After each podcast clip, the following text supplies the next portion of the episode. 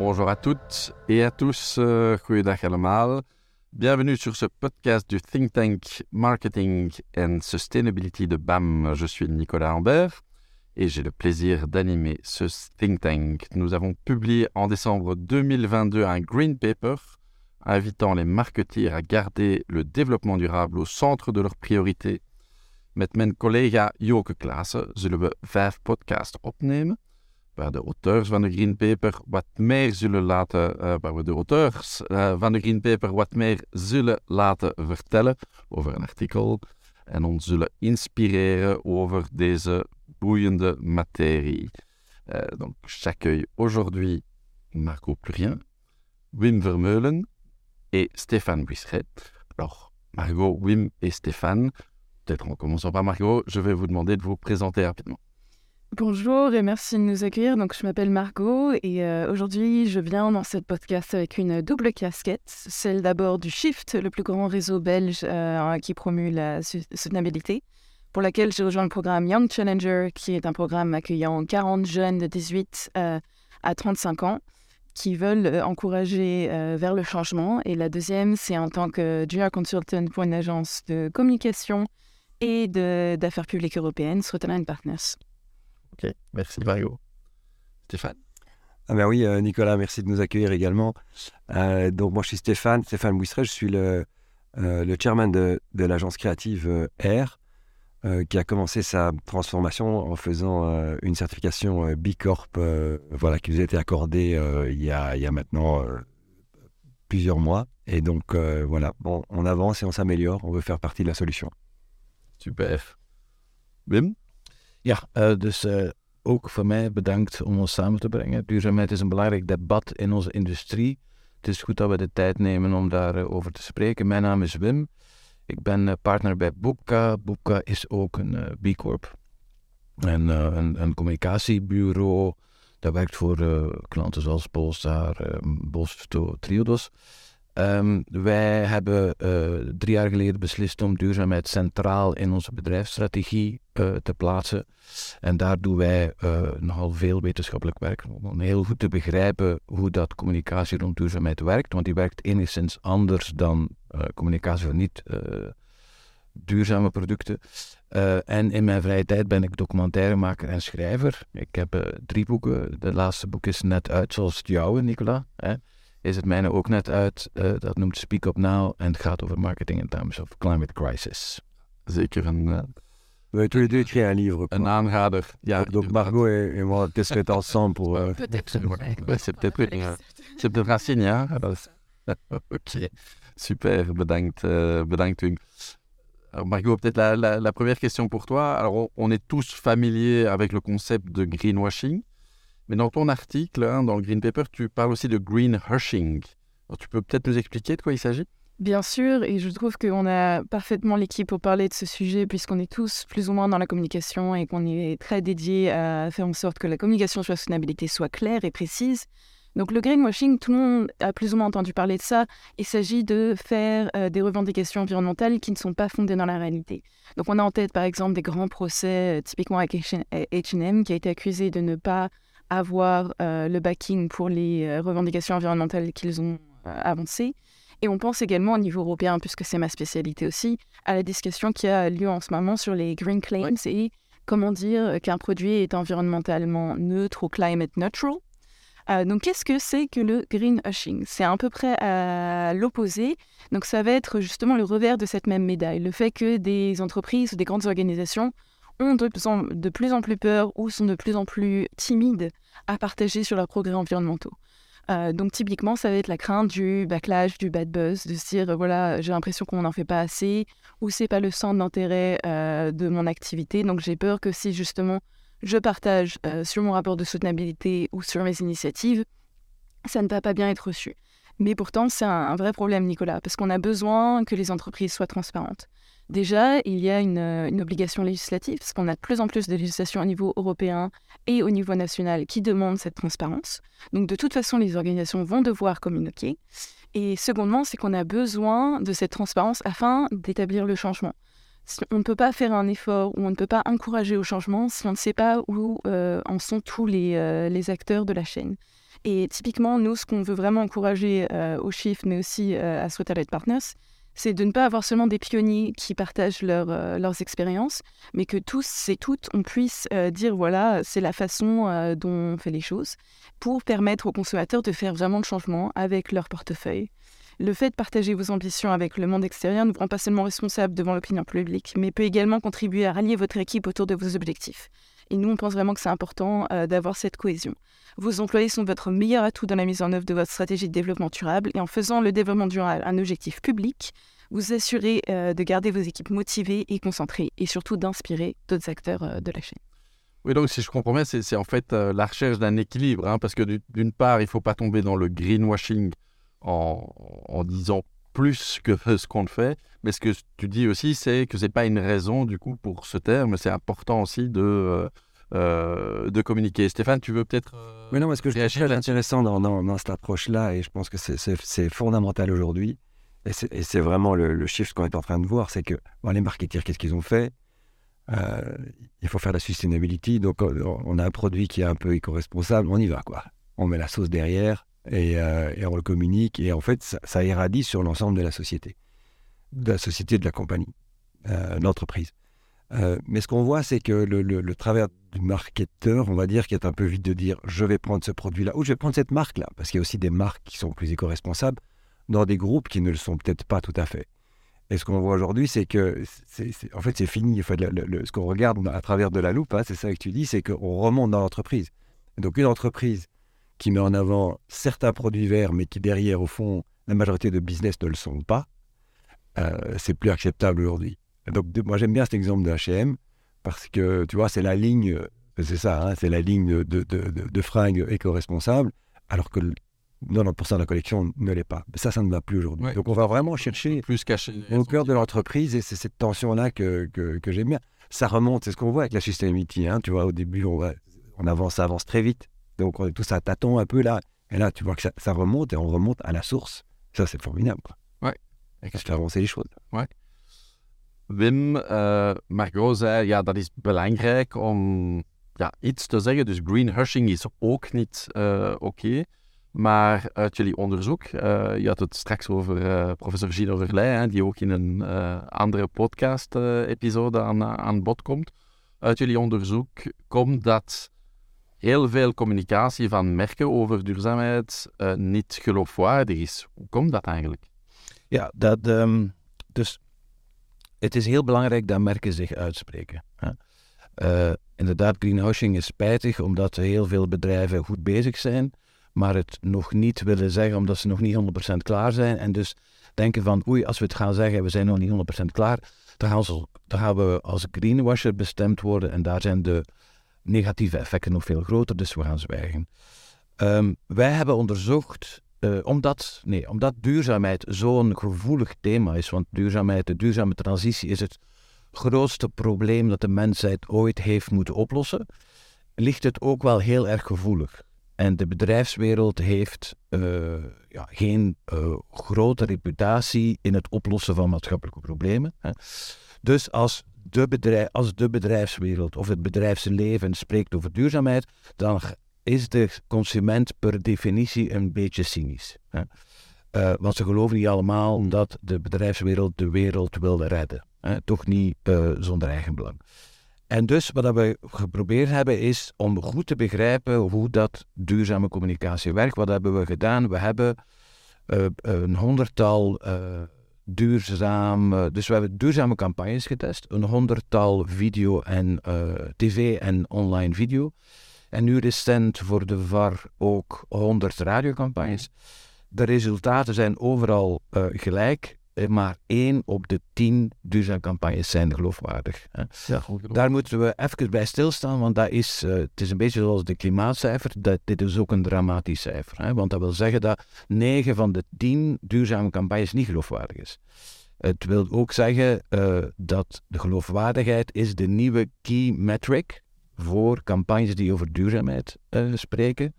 Want dat is de eerste stap. Hè? Dus als je niet geloofwaardig bent, dan zijn de andere mhm. key metrics zoals likability of recognition of attribution, die, die hebben geen plaats meer, want je moet eerst geloofwaardig zijn voordat je dat die kunnen werken. De tweede wat we gevonden hebben, dus de, de 9,7% is het, het percentage campagnes dat geloofwaardig is, dus minder dan 1 op 10. Het tweede, een tweede driver voor transformatie is uh, de motivatiekracht van die campagnes. Er zijn mensen, worden mensen gemotiveerd om te kiezen voor een duurzaam alternatief. En daar is het cijfer mogelijk nog lager, daar is maar 6,7%. Dus vandaag, wat dat, dat en, en, en, en het heeft te maken met de taal die we spreken, want we hebben ook gekeken naar sectoren. We hebben campagnes uit tien verschillende sectoren. En de cijfers zijn overal even laag. Dus het is niet zo, je zou kunnen denken van als we nu een industrie nemen die heel erg koolstofintensief is, zou daar de geloofwaardigheid lager moeten zijn. het is mhm. overal, across industries. Dus het heeft te maken met de taal die we spreken. En dat hebben we dus onderzocht. En het is dat model dat we nu, uh, dat, dat, dat, is een academisch model. Hè? Dus zoals ik net zei, uh, voordat we begonnen, het is peer-reviewed, dus, dus het is academisch uh, geaccepteerd. Dus wel goed, dat, is een beetje, dat maakt ons wel wat uniek, omdat wij met een, uniek academisch model, voilà, sterk onderbouwd model werken. En wat we gevonden hebben, is er zijn vijf elementen die iets geloofwaardig maken. En die vijf elementen samen, die die, die verklaren 72% van de variëteit in de scores. Dus dat is wel belangrijk. Dat we, en het is, een, ja, het is een andere manier van denken. Uh, een van de vijf elementen is bijvoorbeeld, een, een derde, derde belangrijkste element is de urgentie. Dus mensen willen voelen dat bedrijven de urgentie van de duurzame transitie begrijpen en als ze dat niet voelen, dan gaan ze niet echt geloven wat dat een bedrijf zegt. Dus er zijn, het is een andere manier van denken en een andere manier van spreken. Ja, absoluut. Ja, dat zijn eigenlijk nieuwe skills die we als ja. marketeers moeten, moeten leren. Ja. Uh, Stéphane, chez, chez, chez Air, vous allez vous remontez même un peu plus haut, euh, vous remontez même à la source, c'est-à-dire à, l'ADN des marques en fait. Et, et donc dans, dans, dans ton article avec Eric, vous disiez que il fallait évoluer du concept de, de, love brands à un concept de well brands. Tu peux nous, euh, tu peux nous expliquer ça? Bah Oui, mais ça a tout à voir avec euh, finalement les, fondamentaux de notre métier. Hein, euh. bah pour, pour, la petite histoire, si on remonte à il y a presque 20 ans, c'est Kevin Roberts, le, à l'époque le CEO de Sachi, qui avait fait un bouquin qui, qui, a, qui je sais que c'est incroyable, s'appelait Love Marks, mm-hmm. The Future of Brands. Et en fait, en résumé, il disait que face à la banalisation des produits, et des marques, euh, voilà, les marques devaient susciter une relation, une fidélité, un attachement, euh, une envie et donc quelque part une relation presque amoureuse avec la marque. Euh, et puis après on peut développer, mais aujourd'hui c'est quasi, c'est quasi inaudible. mais, qu'est-ce que qu'est-ce que ça fait au fond, c'est que ces marques du coup, elles ont fait et les marketeurs ont fait leur métier là comme aussi, c'est-à-dire on a plutôt créé des besoins plutôt que répondre à des besoins. Euh, et donc, pour, pour donner envie, euh, et aujourd'hui, voilà, c'est ça qui donne aussi euh, en, partie un, monde de, de, surconsommation. Et donc, cette approche est, un peu révolue. Et aujourd'hui, les marques, elles doivent être conscientes des enjeux actuels. C'est ce qu'on attend d'elles. et quelque part, pourquoi? Au fond, parce qu'on a besoin de créer un monde qui est meilleur, un monde qui est plus acceptable. On appelle ça un monde de bien-être ou de well-being. Euh, et donc, si on veut un monde de well-being, ce qu'on pourrait appeler un, well world, en quelque sorte, hein, eh bien, si une marque veut s'inscrire là-dedans et jouer son rôle, elle doit devenir une well brand et plus une love brand. C'est-à-dire qu'elle doit répondre à des besoins réels, avec des produits qui sont responsables euh, et être accountable pour, euh, pour la trace qu'elle laisse, qu'elle laisse à la fois sur la planète et, et pour les gens. Et donc, mais c'est aussi c'est un changement radical, mais c'est aussi euh, un changement formidable. Parce que quelque part, c'est directement aussi lié au purpose. Ça veut dire que les marques ont, la possibilité de, changer des choses. Et, je rebondis un petit peu sur ce que, sur ce que disait, parce que c'est vrai, les gens sont, sont sceptiques par rapport euh, au message. Et c'est vrai que les claims sont sceptiques aussi. Hein. Futura faisait une étude là-dessus et 42% des claims sont, sont, en fait non recevables. Donc, quelque part, le consommateur n'a pas tout à fait tort de, de, ne pas y croire. Mais en même temps, et puis on en reviendra après, mais il y a quand même 66% des gens qui pensent que la communication peut changer le monde. Pour autant que l'industrie arrête d'utiliser tous ces, tous ces stéréotypes. Donc quelque part, il y a, y, a, y, a, y, a, y a le besoin, clairement, mais il y a aussi, je pense, une forme de... euh, c'est recevable. Et c'est recevable par tout le monde. Et donc, voilà, ce concept de, de well brand, en fait, bon, on est des simplificateurs, donc ça simplifie tout, évidemment.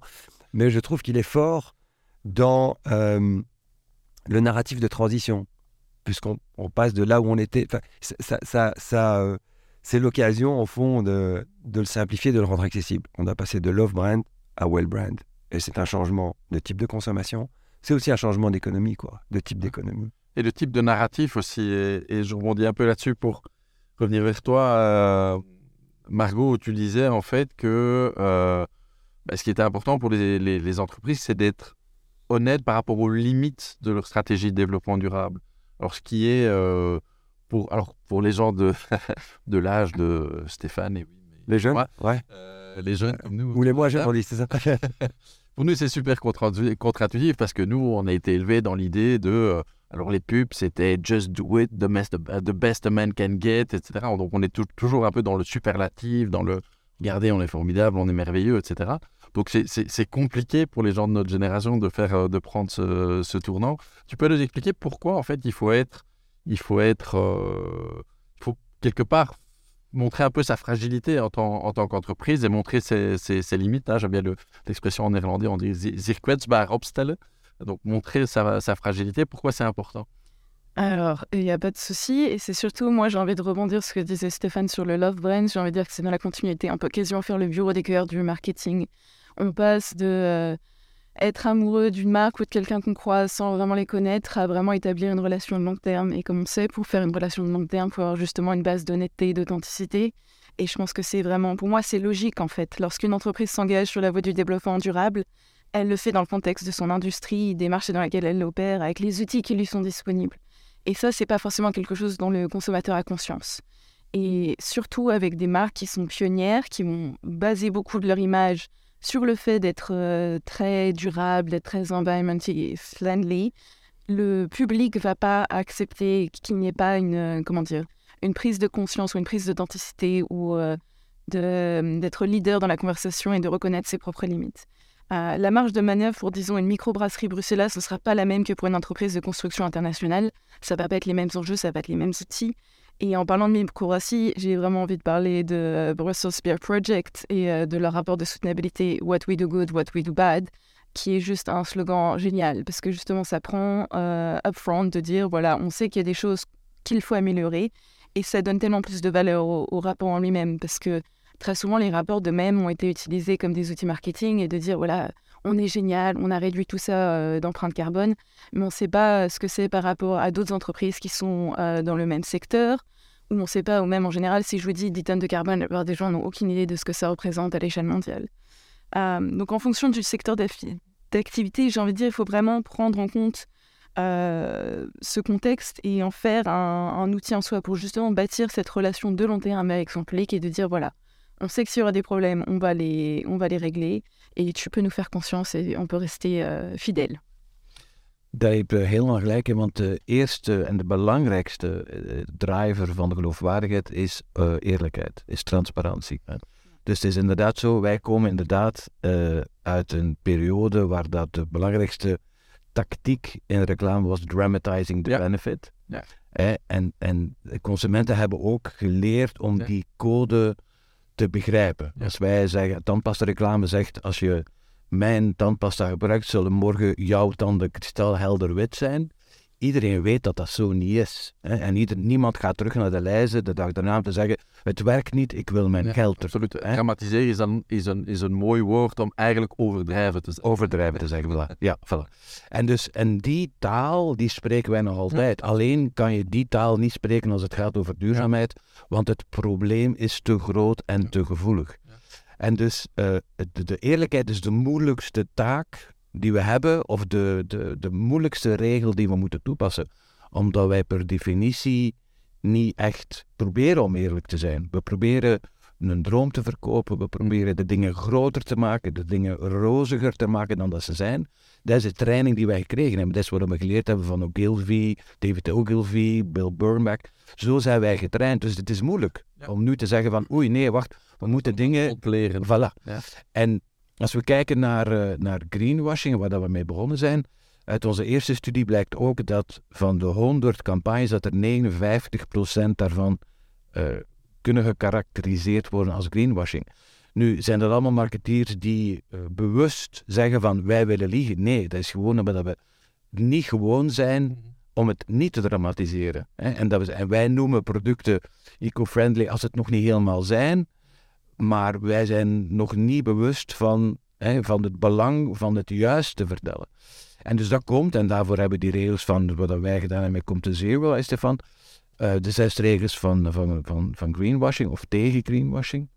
Dat zijn allemaal belangrijke elementen die ons gaan helpen om goed te begrijpen hoe dat je vandaag moet communiceren als merk uh, over duurzaamheid. Ja, ja.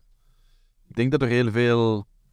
Hey, soms uh, zijn, zijn marketeers gewoon een beetje onhandig. Uh, en, en heel veel greenwashing komt niet noodzakelijk uit cynisme of uit bewust gewoon mensen, mensen willen, willen ja bedriegen of zo. Maar komt omdat mensen de, de, de, de, codes van het verleden toepassen uh, op een problematiek van vandaag. En dat lukt eigenlijk niet meer. Ik, vond het, uh, ik las gisteren een, uh, een artikel. En dat was heel inspirerend. Dat was de marketeer van, van Patagonia. Ik weet niet of het wereldwijd of, of Europees was. Maar Patagonia is het merk bij uitstek die beschouwd wordt als ja, de, de archetype van het duurzame merk. En die gast die zei gewoon van ja, we gebruiken het woord duurzaamheid niet. Wij zijn niet duurzaam. Hmm. Wij zijn niet duurzaam, want als je ons koopt, als je een van onze producten koopt, dat heeft een voetafdruk. Ja. Uh, wij zijn responsible, maar wij zijn niet duurzaam. Dus zelfs een merk als Patagonia zegt gewoon, en dat is een, een heel mooi voorbeeld van hoe je geloofwaardig communiceert en je bent gewoon eerlijk met, uh, met wat je doet en, en zegt. Mais Stéphane, tu voulais, tu voulais réagir euh, sur oui. ce que disait Wim? Mais oui, parce que il y a des tips, et, euh, enfin des tips en tout cas, way to go to éviter, euh, pour éviter le, le, le, greenwashing. Il y a aussi derrière, en fait, et euh, je trouve que ça doit parfois être un peu plus accentué, il y a aussi une responsabilité. Euh, comme tu sais, Nicolas, moi je suis un peu retourné à l'école pour essayer de, Et là-dedans, il y a, il un cours juridique, légal, quoi, sur la responsabilité des entreprises et des personnes derrière les entreprises. Parce que dans un processus classique, le marketing n'a pas toujours toute l'information sur ce qu'il va vendre. L'agence en a encore moins. Et à quelque part, tout le monde dit Moi, je, ne savais pas, on m'a dit que c'était comme ça. Et, en fin de compte, on arrive avec euh, finalement des, des, fausses claims. Quoi.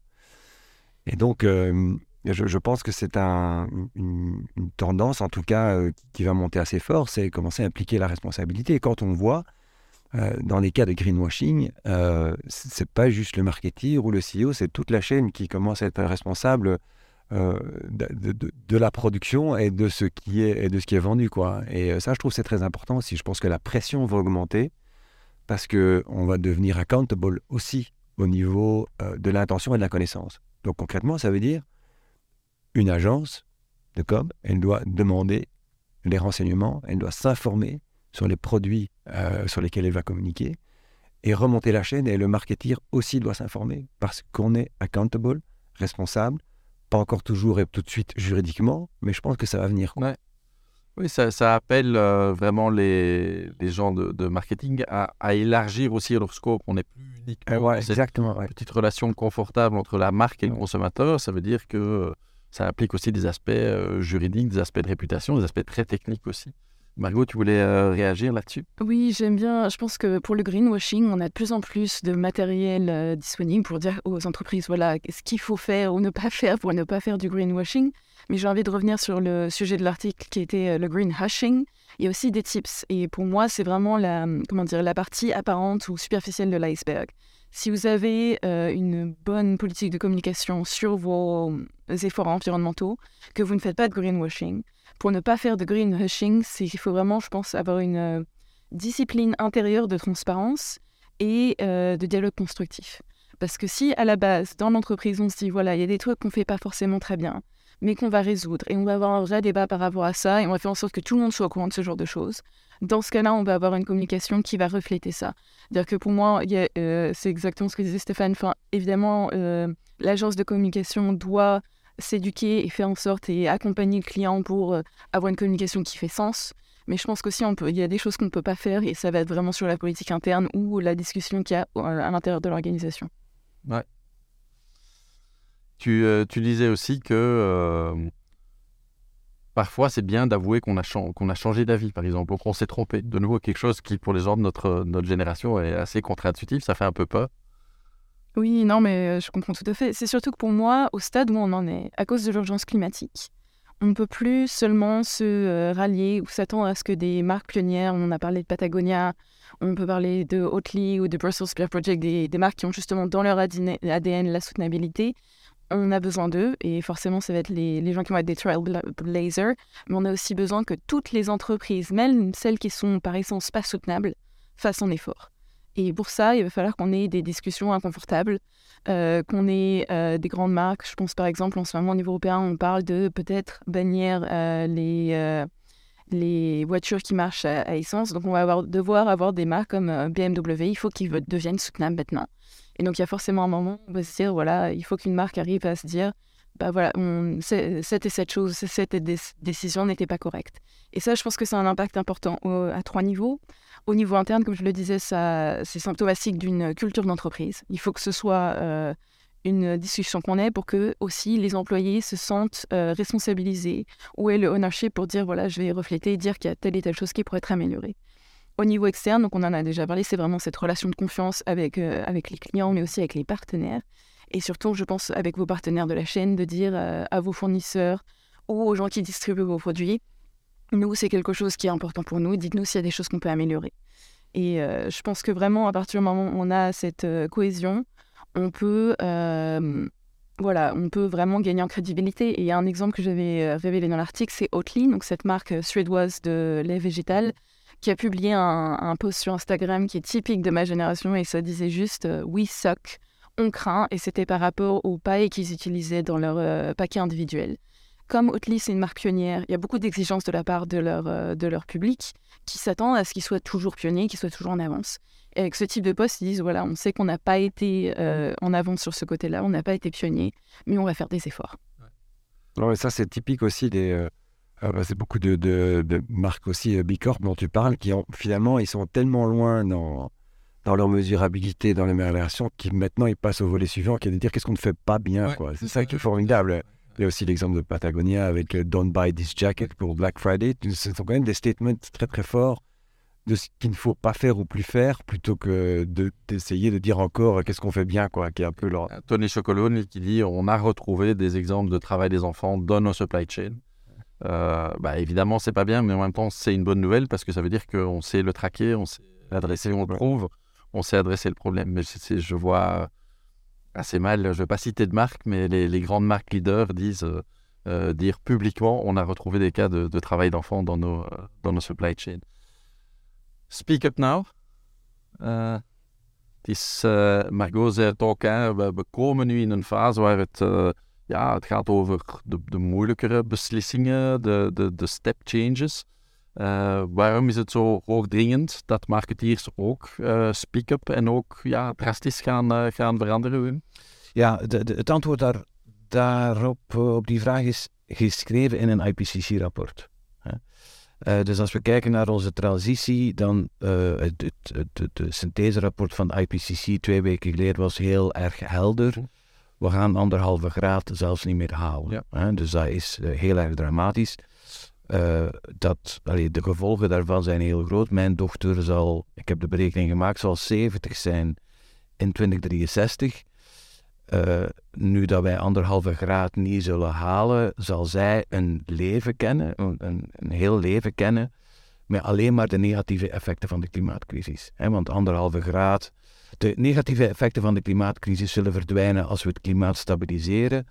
Als we het klimaat konden stabiliseren op anderhalve graad, was dat rond 2050. Nu zal het hopelijk 2 graden worden, dat is 2070. Dus mensen die tussen nu en 2070 hun leven leiden, zullen alleen, zullen hun leven zal bepaald worden door de negatieve effecten van de klimaatcrisis, die natuurlijk tussen nu en 2070 alleen maar erger gaan worden. Dus het is een heel triestige, intrieste gedachte. Um, waarom halen we die anderhalve graad niet? Dat is omdat het Parijsakkoord en de, en de afspraken zijn heel erg getuned op cut supply. Dus met andere woorden, uh, je trekt de stekker uit uh, big oil. Uh, wat dat vandaag natuurlijk politiek een heel gevoelig en een tamelijk onhaalbare tactiek is. Dus zijn er klimaatwetenschappers die zeggen: oké, de, de strategie cut supply, dat lukt niet helemaal. Uh, er is nog een alternatieve strategie, dat is change demand. Mm. En change demand is wat dat wij doen. En zij hebben uitgerekend, en dat is de groep rond Felix Kreutzig, klimaatwetenschap, Duitse klimaatwetenschapper, en die heeft uh, uitgerekend dat als we de vraag kunnen aanpassen, en als we die vraag kunnen aanpassen, dat we dan 40 tot 70 procent reductie, globale reducties van CO2 kunnen halen. 40 tot 70 procent, dat is genoeg om ons terug on track te brengen naar anderhalve graad. Dus dat is hyperbelangrijk. En wat hij zegt in zijn, uh, dus hij heeft het helemaal uitgeschreven, wat dat, wat dat change demand allemaal uh, wil zeggen. En een van de belangrijke tactieken daarin is het sociaal normeren van duurzaam consumptiegedrag. En dat is super belangrijk, want dat wil zeggen dat de, de rol van marketeers en klimaatwetenschappers in het oplossen van de klimaatcrisis is gedefinieerd. Wij mogen bij wijze van spreken stoppen met denken over wat dat we allemaal moeten doen. Het is geschreven, ja. hè? het is becijferd. En sociaal normeren is iets... Is iets wat wij doen. Voilà, Dat doen wij alle dagen. Ons vak. Dat is ons vak. Voilà. Dus uh, met alles wat wij uitbrengen, sociaal normeren wij. Hè? Ja bij Black Friday sociaal normeren we over consumptie. Als Dila en Camille zegt, wij sluiten de deuren, dan socio sociaal normeren zij uh, duurzame consumptie. Hè. En dus het is nu eigenlijk gewoon simpel voor marketeers, voor reclamemensen. Alles wat wij doen, maar ook alles wat we doen, als we willen meehelpen in het oplossen van de klimaatcrisis en ervoor te zorgen dat onze kinderen niet die wereld gaan kennen van twee graden, dan moeten wij gewoon zorgen dat alles wat we doen, dat we kunnen zeggen van wij sociaal normeren duurzaam gedrag. Maar uh, marketeers zijn natuurlijk heel weinig betrokken bij scope 1 en scope 2. die zijn meer betrokken bij scope 3 en die, zei, die zitten niet in de debatten. Heel kort zeggen voor onze luisteraars. Ah, ja, sorry, ja. Scope 1, scope 2 en scope 3 is... Scope 1 en scope 2, dat is eigenlijk... Dus alles, alles, alle producten, alle, alle producten die wij maken, worden gemaakt op basis van energie. En die energie is nog voor 80% fossiele brandstoffen. De scope 1 en scope 2, dat is wat dat de bedrijven, de, de, de energie die nodig is om de grondstoffen naar de fabriek te brengen. Scope 2 is de, wat er gebeurt productie. aan de productie. Hè. Scope 3 is de koolstofemissies die in de value chain zitten en ook door de consument. Dus als iemand in een wagen start, en een dieselwagen, en die start de wagen, de emissies die daardoor veroorzaakt worden zijn scope 3. En dat wordt de verantwoordelijkheid, of dat is de verantwoordelijkheid van het merk. Ja. Dus het merk is ook verantwoordelijk voor de uitstoot mhm. die er komt als consumenten zijn producten gebruiken. Hè? Voilà. Uh, en dat wordt vandaag nog niet op gerapporteerd, maar dat komt. Dat wordt wettelijk noodzakelijk. Dat zal dus ook druk zetten op iedereen, inbegrepen voilà. ook op de marketeer. Voilà. En dus scope 3 is, is de, het domein van de marketeer. En dus er zal rapportage komen op scope 3, maar we moeten daar niet op wachten. Want de klimaatwetenschap heeft al gezegd wat we moeten doen met scope 3, is namelijk zorgen dat er een transformatie komt van, duurzaam, van niet duurzaam naar duurzaam. En dat is wat we nu moeten doen. En het is hoog, waarom is het hoogdringend? Het is hoogdringend omdat het voor iedereen hoogdringend is. Maar wij hebben nu geluk dat wij een heel simpele opdracht gekregen hebben van de klimaatwetenschappers. En dat is, doe wat dat je doet, hè, maar doe wat dat je doet naar de transitie voor duurzaam. Hè, maar blijf doen en doe het heel snel. Ja, voor de marketeers die daar meer over willen weten, ik ga het zeker aan om het boek van uh, Wim te lezen, Speak Up Now. Hè. Speak Up ja. ja uh, we komen stilaan, uh, stilaan aan het einde van ons verhaal. Dat is jammer, want dat is, dat is heel boeiend. Ik ga elk van jullie misschien een voorbeeld vragen van een, uh, een merk. On va peut-être commencer par, uh, par toi, uh, Stéphane. Alors, aucune, aucune marque n'est parfaite, mais si tu devais donner un exemple d'une marque qui est sur le bon chemin, quand on sent, selon toi, en termes de, de durabilité. Ouais, ouais, aucune marque n'est parfaite et, et, au fait, aucune marque ne le sera. Hein. Je veux dire, c'est vraiment c'est un trajet et je, on va être en constante amélioration pendant les décennies qui viennent. Euh, moi, je suis toujours un grand admirateur de, Jules parce que c'est un cas difficile. Euh, c'est du fast fashion, donc c'est le, diable, c'est le deuxième plus gros pollueur. Et voilà, c'est une, société donc de, euh, fast fashion prix accessible pour hommes. C'était concurrent à Zara, et Celio et toutes ces, toutes ces marques-là. Et je dois dire qu'ils ont pris un engagement zéro waste et ils ont, voilà, ils ont commencé à attaquer tout le processus progressivement. Depuis cinq ans maintenant, ils ont fait des progrès énormes. Ils communiquent là-dessus, mais euh, sans en faire non plus bah, tout, un. Enfin, ils communiquent pas que là-dessus, mais surtout aussi, ils, font, ils communiquent leurs progrès très régulièrement. Ils ont fait des choses incroyables comme arriver à recréer euh, une économie euh, de production locale euh, pour certains de leurs produits.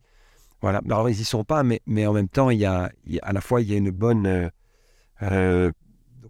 Prennent ça bien en main. Et, mais de l'autre côté, il y a aussi une, une vision sur l'évolution de l'homme, puisque leur client, c'est l'homme, et de, de, ce que c'est un homme moderne aujourd'hui, qui doit être plus responsable.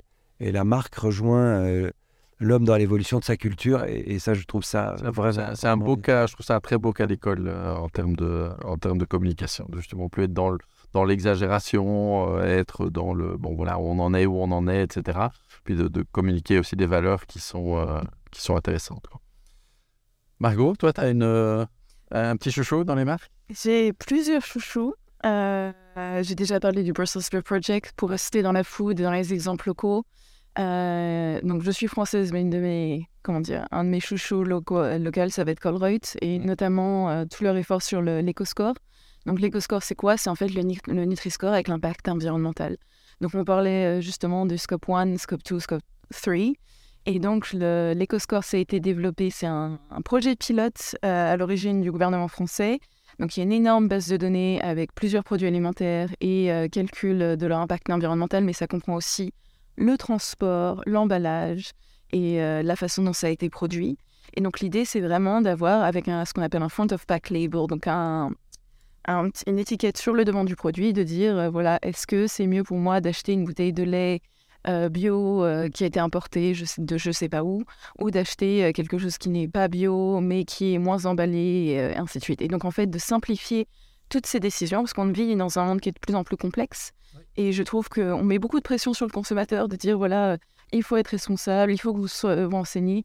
Moi, personnellement, c'est un sujet qui m'intéresse, mais même moi, dans les rayons du supermarché, j'ai pas forcément constamment mon téléphone à la main à aller chercher euh, toutes les informations sur telle et telle marque. Donc, je trouve que c'est génial d'avoir ce type euh, d'entreprise qui, justement, vont être pionnières et vont essayer euh, d'améliorer l'accès à l'information. Ouais, ouais, tout à fait. C'est complexe, hein, la durabilité. C'est pas Souvent, c'est un peu des discussions de café du commerce sur ouais, ça c'est bien, ça c'est pas bien. Derrière, c'est pas mal de science. Du coup, c'est difficile d'accès pour le consommateur et des, méthodologies basées sur de la science comme euh, elles sont effectivement. Exactement, et l'éco-score, oui. juste pour préciser, sur, basé sur de la science, ça va être tout ce qui est life cycle analysis. Donc, c'est aussi euh, beaucoup d'équations très très complexes derrière. Voilà. Alors moi, mon petit, mon petit appel perso là, euh, pour les gens qui travaillent sur, euh, sur l'éco-score, c'est d'un jour arriver aussi à y intégrer des dimensions sociales.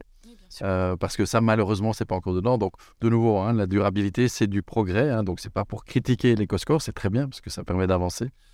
mais après, il faudra voir comment on peut le pousser encore plus loin et d'intégrer les, les, dimensions sociales, de rémunération, notamment des gens qui sont dans la, dans la chaîne, etc. Ça n'y est pas encore. Je pense qu'on pourra, on pourra y arriver. Uh, Wim, uh, heb jij een soort lievelingsmerk? Of ik heb het mooi voorbeeld van ja. die, die goed bezig is? Het, uh, het, het, het, bedrijf waar ik het meest respect voor heb is Triodos. Ja. Omdat het een, uh, een bank is die in zijn DNA heeft de wereld verduurzamen. En dus zij, zij, zij gaan ervan uit van, van de wereld. Dus om de wereld te verduurzamen is er kapitaal nodig, moeten er investeringen gebeuren. Uh, de, en zij zeggen van met mij, geld heeft veranderingskracht. Dus laten we er nu voor zorgen dat er zoveel mogelijk geld naar verandering gaat. En als bank kun je natuurlijk sturen, daar kan je op sturen. En zij uh, zijn, zijn, zijn daarin heel sterk. En dus zij, zij zorgen echt, zij gaan elke euro die zij binnenkrijgen, gaan zij proberen investeren in iets wat de wereld vooruit helpt. En daar zijn ze ook heel zwart-wit in. Zij zijn ook de enige bank die artikel 9 fondsen heeft. Dus de echt donkergroene fondsen. Dus als je bij Triodos belegt, dan weet je dat, er, dat jouw geld nooit, nooit zal gaan naar sectoren die de transitie tegenhouden, zoals olie, automotive enzovoort. Ehm, en dus, en, en maar, maar zij zetten ook, zij nemen ook de negatieve aspecten daarin mee. Dus zij zullen nooit een grootbank worden, omdat zij, mochten ze willen een grootbank worden, omdat ze dan eh, beslissingen zouden moeten nemen die de transitie tegengaan. En dus zij doen dat ook niet. Ja. Hè? Dus, eh, en ze- alle, alle campagnes die zij doen, gaan altijd meer over. Dus de, de KPI voor hen is, eh, wat is de verandering die we gebracht hebben, meer dan wat is het geld dat we verdiend hebben. En vandaag kan je daar alleen maar respect voor hebben. Want dat zijn dat soort bedrijven die helemaal 100% voor de, voor de En transitie die ook aantonen dat, dat het kan. Hè? Dat is ook een commercieel En- bedrijf. eh, eh, dat is een bank dat, eh, vermoed ik, rendabel is. Dus dat is heel belangrijk om gewoon aan te tonen. Hè? Zoals Tony's, Tony Chocoloni ook doet in, in, eh, in chocolade. Veel mensen zeggen, ja, ja, maar dat is... Als je ja, cacaoboeren een eerlijke prijs wil betalen, dat is onhaalbaar economisch. Ah ja, maar je hebt nu een merk dat aantoont dat je dat op eh, redelijk grote schaal kan doen. Dat is ook heel belangrijk om die voorbeelden te hebben. En dat is ook het, eh, het geval van, euh, euh, van Triodos. Stéphane, tu voulais ajouter Oui, non, euh, je- quelque chose Là, je vais faire un truc comme ça, en fait, parce que tu vas, tu vas conclure dans deux minutes. Euh, Oui. Et, et en fait, moi, j'avais envie de, de- de rebondir sur euh, une- la partie de Wim sur euh, l'urgence climatique, etc. Ouais. Et peut-être qu'après, au montage, toi, tu le, Oui, très bien. tu vois, tu peux le mettre, On fait une petite note pour le, pour le montage. Ouais, que- ouais. Ce que va Ouais, dire parce que- Stéphane ici, ça vient en, réaction. à- Oui, parce que, parce que oui. bah effectivement, il, il pointe la- l'urgence, et c'est vrai. En même temps, ce que Wim souligne aussi, c'est les, les changements de comportement qui sont nécessaires maintenant, hein, au niveau de la demande. hein, on a parlé de ça. Donc, cette demande, c'est un changement de, de, de- de comportement de citoyen ou de consommateur. Et en fait, moi, je, veux juste faire un petit passage là-dessus, dans le sens où on a reçu beaucoup d'informations euh, sur, la, sur la durabilité, et au fond, elle, elle vient souvent des scientifiques, voire des ingénieurs, euh, qui pendant des décennies ont voulu prouver euh, le, le- le- bien fondé du discours, et, ils y sont arrivés. Ce sont des informations qui sont assez anxiogènes. Euh, voilà, quand moi je dis à ma fille qu'en 2050, euh, il y aura 10 milliards d'habitants et qu'il faudra trois planètes pour euh, nourrir cette population, bon, bah, elle se dit à quoi bon, quoi? Hein, et, et on en parle entre nous. Il y a plein de gens qui disent à ce moment-là est-ce que ça, ça vaut la peine de, de, de changer complètement de surmal si ça a l'air d'être foutu de toute façon. Quand on écoute Jean Covici, on est, à la- ou qu'on lit son livre, la moitié du livre, on est un peu déprimé. quoi. Voilà, et donc, et donc euh, voilà, et, ça- dans, le changement de discours, dans le, narratif de transition, il va falloir amener les gens là-dedans. Et euh, le fear factor n'est pas la meilleure chose pour faire bouger les gens. Euh, si on ne parle pas de communication, mais qu'on parle simplement de régime politique et qu'on compare une dictature avec une démocratie, on, on voit vers quoi mène l'un et, et vers quoi mène l'autre. Et l'être humain, il a besoin d'espoir, il a besoin d'avancer, il a besoin d'empathie, il a besoin d'épanouissement. Et ça, c'est des messages euh, qui sont positifs. Et donc, nous, on croit qu'on doit rendre cette, euh, euh, durabilité, ben, on doit la rendre désirable aussi. Il faut que ça devienne sexy, quoi. Il faut que les gens aient envie d'être aussi dans le moins, qu'ils ont envie de, de, pas de se contenter de, l'ancien système. Et ça, c'est le rôle de la com. Et pour clôturer, je que pour clôturer, il y a, moi j'adore ce quote de David Attenborough qui dit euh, Saving our planet is now a communication challenge. Euh, et pour ça, il va falloir, si on veut changer les comportements, il va falloir les rendre dé- désirables parce que c'est ça qui va faire euh, avancer les gens euh, et les faire changer ou les aider à changer. Bravo, tu veux, tu veux rebondir un peu là-dessus? Ah oui, non, mais ça me parle complètement. De base, je pense que j'aurais pas rejoint le shift en tant que challenger si j'étais pas complètement sur cette ligne. Je pense que ma génération, pour moi, ça va pas seulement être le développement durable, c'est que, évidemment, chaque génération a ses propres obstacles.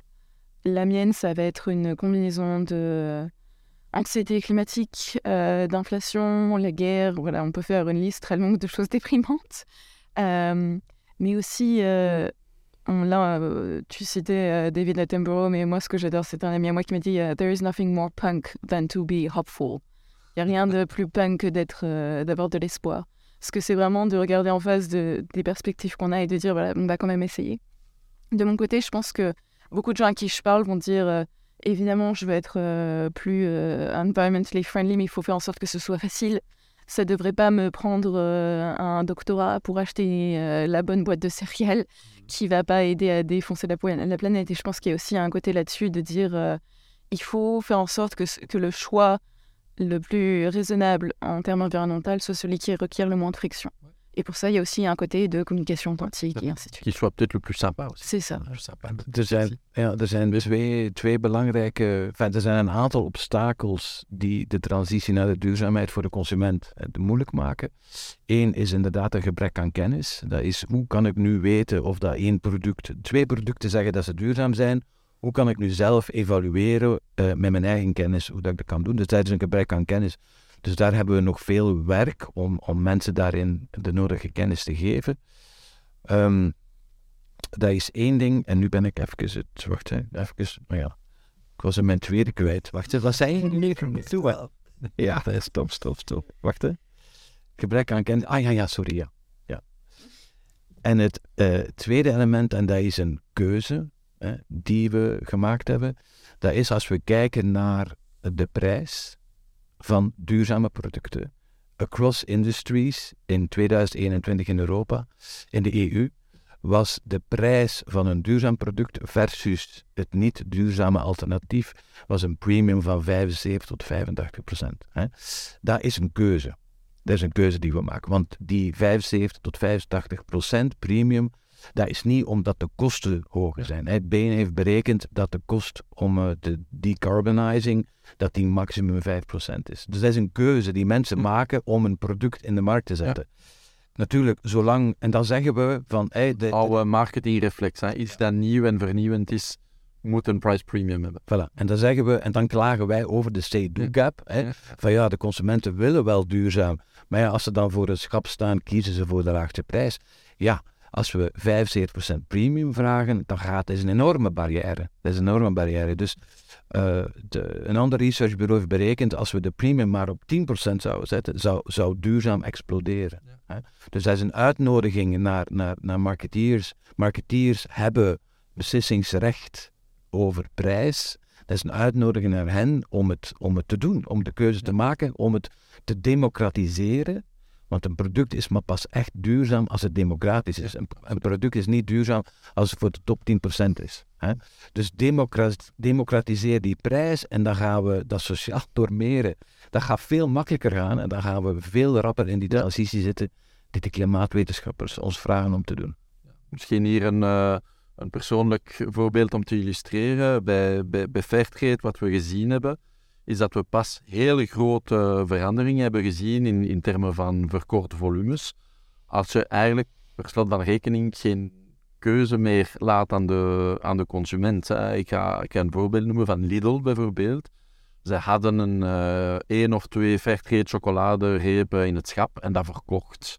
Ja, en dat was natuurlijk duurder van de rest enzovoort. Op een gegeven moment hebben ze beslist om alles, alle cacao uh, in een chocoladereep uh, Fairtrade te maken. En dan pas heb je een grote verandering. Plus voor het merk Lidl is dat ook veel makkelijker en veel, veel, veel leuker om erover te kunnen communiceren. Want in plaats van te zeggen, ja, oké, okay, uh, 3% van onze, van onze repen zijn fairtrade, kunnen zeggen van, kijk, oké, wij hebben als bedrijf een keuze gemaakt. En dat is het mooie van marketing, hè, want we hebben over vraag en aanbod gesproken. Bon, le marketing, par définition, c'est gérer la demande, mais c'est aussi gérer l'offre. Uh, et donc, de nouveau, beaucoup de, beaucoup de pouvoir, but with great power comes great responsibility. Yeah. Famous last words. Euh, quelque chose que vous n'avez pas dit et que vous voudriez euh, rajouter. Euh, beaucoup de choses. Euh, oui, euh, on pourrait encore. Euh, de, de vous connaissant. Pas mal dit. Vous connaissant, on pourrait encore continuer une heure ou deux, mais avant qu'on clôture. Ik zal um, Mag ik suggereren? Enfin, iets dat wij doen is, uh, wij stellen ons elke avond uh, de vraag, met de beslissingen die we vandaag genomen hebben, wat hebben we gedaan? Hebben we de transitie versneld of hebben we ze vertraagd? Dit is een zwart-wit vraag. Er is geen tussenweg. Je kunt niet de transitie, uh, er is geen neutrale positie daarin. Dus alles wat je doet, vertraagt of versnelt de transitie. Dus wij proberen elke dag te kunnen zeggen van we hebben toch een de, de beslissing die wij genomen hebben, die versnellen de transitie. Het lukt niet alle dagen, hè, maar het doel is om op termijn veel meer dagen te hebben dat je kan zeggen van de transitie hebben we kunnen versnellen, dan dat je zegt de transitie hebben we kunnen vertragen. En het mooie daarvan is dat we ons daar ook als individus veel beter bij gaan voelen. Ja, voilà. Pour moi, mes derniers mots, c'est d'être que le changement vient de toute façon, que ce soit d'un point de vue environnemental, législatif ou économique, et que maintenant la question, c'est plus de est-ce qu'il faut changer, est-ce que j'ai les moyens de changer, est-ce que j'ai, est-ce que je peux me permettre d'être authentique dans ma communication, c'est que ça va venir dans tous les cas. Donc la question, c'est plutôt un peu pour refléter ce que disait Wim, c'est est-ce que ça va venir vite ou pas vite, et ensuite. On va le subir ou est-ce qu'on va le... Exactement. Donc euh, les derniers mots pour moi, ça va être un appel. Il faut être acteur de ce qu'on du changement, il faut prendre euh, les devants et faites-le. C'est beaucoup plus euh, simple et beaucoup plus, euh, comment dire, bénéfique sur le long terme que vous ne pensez. et moi, peut-être ce qui me... Moi, j'aime bien toujours un peu les raccourcis. Et, souvent, je vois dans les conversations, un des grands freins, c'est quand même le frein financier et l'inquiétude du PNL et du bottom line, souvent avec des financiers, souvent avec des CEO.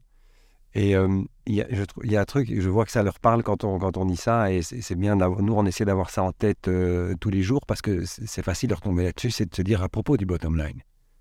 Le bottom line n'est pas un problème, mais aujourd'hui tu en as un, demain tu en as trois. Voilà. Ton financial profit needs to be green, enfin vert, dans le vert on va dire. Uh, your people bottom line needs to be in the green as well, and your planet bottom line and you manage the three. And all three have to evolve together and be green at the same time. Et je trouve c'est très facile de se poser cette question-là dans tout ce qu'on fait, de se dire est-ce que c'est profitable pour la boîte, pour Moneywise, c'est plus que c'est profitable pour la planète et pour les gens, et ça se balance pas mal. Quoi.